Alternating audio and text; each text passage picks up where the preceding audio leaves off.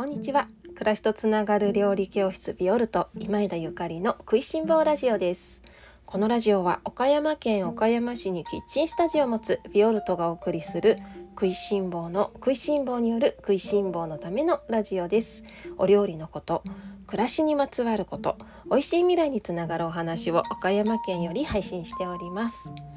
皆様おはようございます。料理家の今枝ゆかりです。本日は10月11日月曜日です。いかがお過ごしでしょうか？今日から月曜日です。皆様今週も1週間頑張っていきましょう。料理教室ビオルトも本日キッチンスタジオでのレッスン開催日です。ご参加の皆様、えー、美味しいタコスを作りますので楽しみにいらしてください。えー、今日のテーマは忙しい食いしん坊さんにおすすめの加工食品というお話です。えー、昨日のラジオ配信で、えー、っと丁寧な暮らしっていうのは結果論であるっていうようなお話をさせていただきました。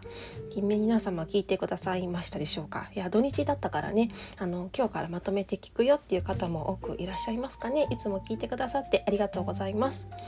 あの丁寧な暮らしっていうのは何ぞやっていう話だったんですけれども、まあ、日々のねあの自分が好きなことにあの熱中して、えー、淡々とこなしていったら、まあ、結果論的に丁寧な暮らしだったっていうのが、まあ、理想的でありあの最初から丁寧な暮らしを理想としてねあの丁寧な暮らしがしたいから生きるっていうのはなんか違うよねみたいなお話だったんですよね。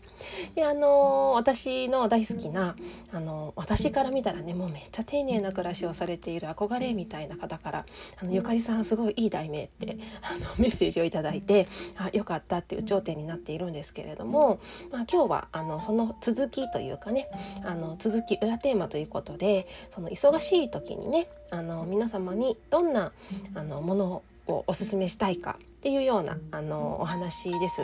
忙しくってご飯が作れなくても私は美味しいものを食べたいと思っています。忙しいからってあの何自分が食べるものに妥協することはできません。これは なんだろうな。私の勝手な、うん、欲望でありあの勝手なわがまま勝手なわがままっていうかねもうこれは私のただのポリシーあの個人的なポリシーなんですね。これに対してあのみんなそうしなとかねみんなそうした方がいいよとかそういうお話ではなくってただただ私は食いしん坊であの美味しいものだけを体に生きて生きてあの体に入れて生きていきたいと思っているので、まあ、その忙しいとかねあの風邪をひいてるとかそういうもろもろのあの もろもろのね環境や状態っていうのはもうそれはもう関係なくってどんな状況でも私は美味しいものが食べたいんですね。ただ時間がなかったり、まあ、余裕がなかったり昨日の話でもありましたようにキャバがねもういっぱいいっぱいだったりすると台所に立って、えー、美味しいものが美味しいものを作ることが難しかったり実際何を食べたいかわからない時もあったりするわけで。でそんな時にあのおすすめしたいレトルトっていうのかな？あのすでに加工されている超美味しいアイテム3つを今日はご紹介したいと思っております。えー、おお仕事でお忙しい方、まあ、育児や介護でお忙しい方におすすめのそしてあの美味しいものは食べたいんだけどお料理はあまり好きじゃないっていう方にもあの聞いていただけ聞いていただけたらねいいなと思っているテーマです。では早速いきましょう。えー、っと1つ目1つ目は朝倉さんの父レトルト水煮です。このあの朝倉さんっていうのは福島県会津若松市を拠点に、えー、イタリアの食材を輸入販売している会社なんですけれども私も本当にお世話になっていましてもね岡山に越してきて以来の9年の付き合いなんですけれどもの料理教室ビオルトでも朝倉さんのオリーブオイルだったりとかパスタとかまあもう全てですね全て取り扱いさせていただいております。えっと料理教室の、えー、商品棚にもね多くのアイテムが並んであのいましてでご参加の皆様にももうあの愛愛されているものばっかりなんですね。でその朝倉さんの、えー、製造販売されている父の水煮が超おすすめででこれ忙しい時に忙しくなくてもおすすめ なのであの皆様に知ってご紹介させていただきますね。まずチェチっていうのはあの、まあ、まりね聞いたことがない言葉ですね。えっ、ー、とイタリア語でひよこ豆という意味です。イタリア語でひよこ豆のことをチェチって呼びますでこの、えー、朝倉さんの商品名自体に自体がねチェチの水煮って書いてあったかなですので私もチェチの水煮と呼んでいるんですけれどものお豆の水煮って皆さん美味しいもの食べたことある？唐突に、えー、お聞きしますがあの缶詰とかレトルトとかあるじゃない？よく売ってますよね。お豆ってあにねあの煮るのに時間がかかったりするからそしてたくさんいらないっていう方もいらっしゃるし意外とそのすでにね加工されているものが販売されているんだけれどもでもね美味しいものないよね。ないですよね。あんまりあの大きい声では言えないんですけれど私は出会ったことがないです。でもでもねこの朝倉さんのチェチの水にはそのあの想像というか期待をもう上回る美味しさ。なんならえ自分で茹でたより美味しくないっていうような美味しさなの。だからその料理教室でもねあのお豆を煮る時間がないっていう方とかそれからこん。なお豆を煮てもたくさん食べきれないっていう方にすごく人気ですね。毎月買っていかれる方もあの多くいらっしゃるしそして私自身も必ず一つはお家にあのそのレトルトね常備しています。レトルトなので開けたらそのまますぐに食べられますから、えー、サラダに入れたりとかそれからスープに入れたりとかカレーに入れたりとかあのできるんですけれどもその煮汁ですね。ひよこ豆を煮ている煮汁もレトルトだから少し入ってるんだけどその煮汁がまた美味しいのよ。もうね煮汁なんて言っちゃいけないスープです。ひよこ豆を茹でたスープ。でもこのスープっていうのは特にあの玉ねぎで味をつけたとかねあのコンソメが入ってるとかそういうんじゃなくてただただひよこ豆とまあ少しのお塩をで味の味なのだしなの。これねあの私みんなに味見してもらうのが大好きなんだけどね美味しすぎるからみんなのびっくりした顔が見たいのよ。だからあの食べたことない方がいらっしゃったらあのひよこ豆の水煮を使ったついでにねちょっとこのスープだけスプーンですくってちょっと食べてみてって言うんですけれどもいやみんなびっくりしますね。ひよこ豆ってこんなに美味しかったんですねってみんな100%言います。私に言わされてるかもしれないですけどね。私の眼力でね。まあでもあの本当に美味しいの。だからとってもおすすめです。お豆やっぱりねあの高タンパクですし、えー、老若男女 老若老若男女の言えないですね。あのの皆様に食べていただきたいです。日本にもそのお豆を食べる文化っていうのはずっと食文化として続いているわけですがやっぱりねやっぱやっぱりねお豆いる方減っていますね。まあもう本当に忙しかったら煮なくてもいいのであのでも美味しいお豆食べてほしい。そしてあのこれ食べてるとねだんだん、うん、私も煮てみようって思うんですよね。だって煮た方がほら経済的だからそしていっぱい食べたいからね。なのであのその豆の、えー、豆を食べる入門というかねあの入り口としてもおすすめです。では2つ目です。2つ目は、えー、こちらも、まあ、今日はね全部料理教室で販売しているもののご紹介介なんですけれども、えっと、2つ目はね、えー、川越さんの、えー、高菜漬けです。川越さんの 高菜漬け川越さん誰っていう感じですよね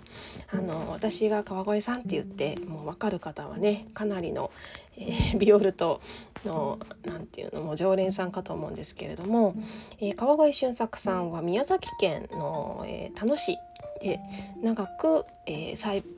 農業をされている方なんですけれども彼はね自然栽培という栽培方法で農業をあのかなり広い面積で農業されています。自然栽培は農薬も肥料も使わずに自然のリズムに沿って自然と寄り添いながら、えー、農業をねするっていうような栽培方法なんですけれども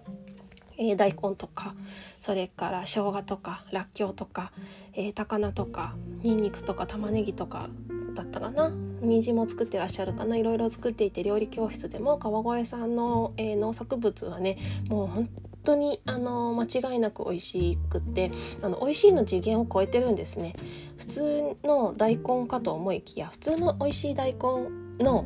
あのさらにそのそのもう本当に 期待を上回る美味しさの大根なんですよ。で切り干し大根になるともうびっくりみんなびっくりだし、えっと、私もね今年らっきょうを初夏につけましたが初夏も川越さんのらっきょうをつけさせていただいたしで、えっと、今日ねご紹介しているのがこの高菜漬けなんだけれどもあの九州の方はもうお家にはいつもあるっていうような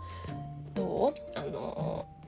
魂のソウルフードソウルフードなんですかね。私は東日本出身なので高菜漬けって言われてもまあねあの味はなんとなくわかるけれどもそんなに絶対なくてはならないものっていうわけではないんだけれどもうん、あとはねそのお店で買っても美味しいものって正直あんまりないじゃない。レトレトルトのお漬物自体が添加物がすごい入っていたりとか味が濃かったりとかちょっと科学的な香りがしたりとか、まあ、私はあの自分の好みではないのね。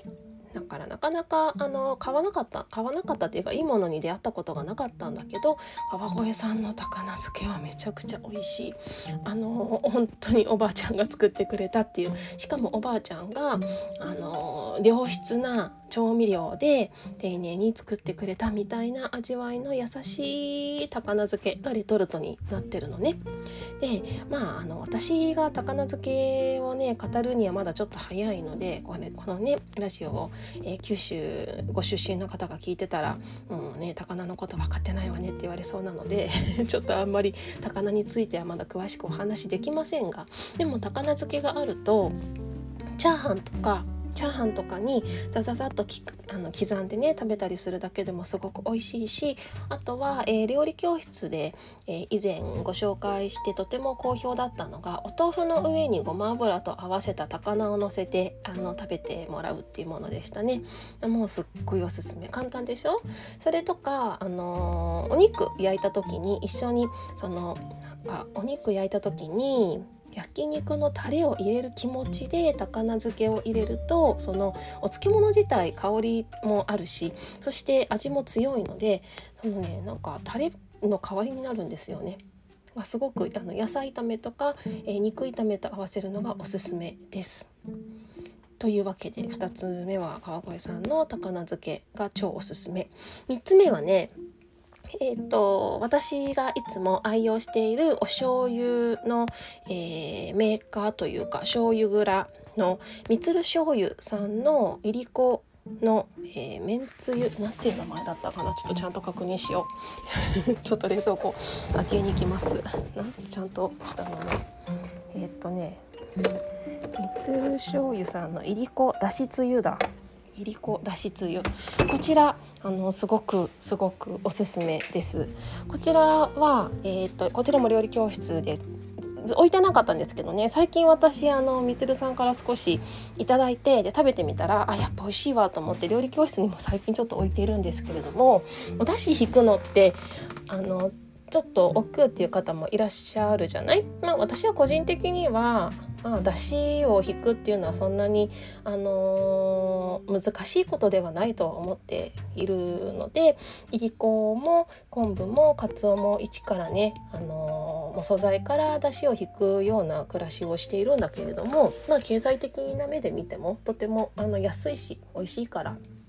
でもねパッてそのめんつゆみたいなものがあるとまああの助かる時はある。助かる時はある。かいつも使うわけじゃないんだけれども今パッて使いたいなっていう時とかも忙しくってあでも今すぐあのおうどん食べたいとかね。そういう時なんか一からおつゆを作ろうと思うと時間がかかってしまうのでその三つ醤油さんのあのいりこのめんつゆだしいりこだしを、えー、使わせていただくことがあります。であのみつるさんこのねあのお醤油蔵の、まあ、代表である、えー、ジョー君は私もあのお友達なんですけれども彼はね本当にグルメなんですよ。あの私もあの 叶わないなって思うぐらい食いしん坊な方なんですね。もうあのお醤油屋さんっていう特権をあの生かして生かして食券乱用ぐらいですねもう全国のね美味しいお店に、まあ、食べに行ってで、まあ、そこにお醤油をおろしてたりとかするからねおろしてるお醤油屋さんになんかご挨拶に行くって言ってでご飯食べに行ったりしてるんですよそこがもうね間違いなく美味しいところばっかりなのね。はい、あのだからこそ私はその彼のね作り出すそのお醤油とかそれからそのめんつゆ的なものには間違いなく美味しいものを作るに決まってる間違いないと思っていたりして彼が彼の味覚、えー、五感が、えー、鋭いからね研ぎ澄まされているから私は一目置いてるんですけれどもであのだからそういうめんつゆみたいなものを市販でねスーパーマーケットとかだとなかなかいいものが売ってないことがありますがまあこういうねあのものって、まあ、べあるあると便利であったりしますからこのみつる醤油さんのいりこのめんつゆおすすめです。いりこだけのって結構珍しいしきっとねあのジョー君のことだからいりこもちゃんと選んでいるにあの違いないと思います。とてもすっきりして美味しいです。というわけけで、えー、今回ご紹介しました3つの、えー、忙しい時にね食いしん坊さんにおすすめのアイテムは1つは朝倉さんの父の水煮2つ目は川越さんの高菜漬け3つ目はみつる醤油上君のいりこのめんつゆです。えー、全て料理教室ビオルトで取り扱っていますがえっと、どっちどの商品もインターネットでのオンラインで買えますのでリンクの方を貼らせていただきます。あの今枝ゆかりビオルトもう太鼓判押しますので皆様ぜひ試してみてください。それでは今日も美味しい一日をお過ごしください。暮らしとつながる料理教室ビオルト今枝ゆかりでした